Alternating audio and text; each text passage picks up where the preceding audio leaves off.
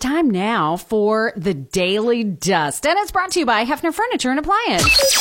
Check this out. It's that time to dish again. Hollywood gossip. I understand you have some more gossip. Where do you hear the good gossip? chattering. Hollywood Gossip. The quality of your Celebrity. gossip. What's the good gossip? Oh my gosh, y'all, there's so much today. So, ugh, starting off with the dirt this morning.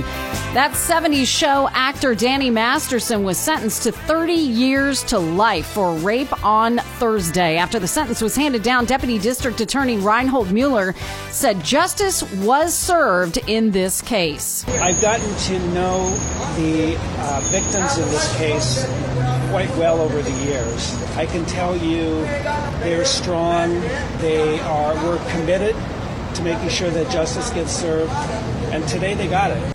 Leah Remini was also in the courtroom as Masterson is a member of Scientology, which she has been active in trying to expose. Jamie Foxx and Tommy Lee Jones star in a lighthearted drama called The Burial. It looks like a lot of fun. Ladies and gentlemen of the jury,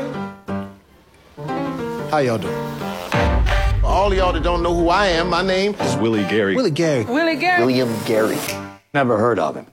Truth is, I may have gotten myself into a lot of trouble. I've been your lawyer 30 years. We can find a way out of it. You've never sued anybody before in your whole life. This fella tried to bully me out of business. it looks so good. I had to edit that a lot for the language. A PR firm was paying lower level critics on Rotten Tomatoes to give Daisy Ridley's movie Ophelia positive reviews in order to boost its scores. It's not Rotten Tomatoes' fault, but it shows how easily their system can be gamed. And Rolling Stone spoke to past and present staffers on The Tonight Show who say it's a toxic workplace due to Jimmy Fallon's erratic behavior. Yeah, that some of that may have been due to his supposed drinking. Jimmy and the current showrunner have issued apologies to the staff. Pam Anderson says she's going to sell off all her old clothes, including her red Baywatch swimsuit. I bet the elastic is worn out on that. And even though they're hashing out a custody agreement, Al Pacino and his baby mama are reportedly still together. There's a teaser for Eli Roth's slasher take on Thanksgiving. Thanksgiving is a time for appreciation. It's a time to remember our many blessings, to celebrate with the ones that we love the most, and it's time for all families to be together.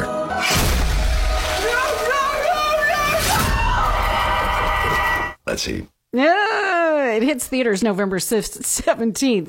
Oh, I should have led with this. It stars Patrick Dempsey. a collaboration between Drake and The Weeknd called Heart on My Sleeve has been submitted for Grammy consideration, except it's not real. Their voices were created through AI, but the song is eligible because it was written by a human. Mmm.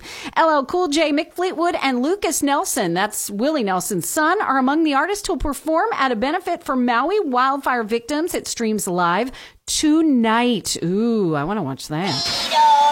And the paparazzi. Ugh, this is more of a dirt alert on the paparazzi because they say they caught Sasha Obama smoking. Y'all, She's just an average American citizen. She's not a celebrity. Just because her father was elected to a presidential office does not mean anyone needs to know or cares to know what Sasha Obama is doing in her spare time in a bikini smoking a ciggy with her friends on Labor Day. Don't care. Yeah. Bad on you, paparazzi. That's it. That's the Daily Dust. And it's brought to you by Hefner Furniture and Appliance Morning Go and B104.3. Good morning.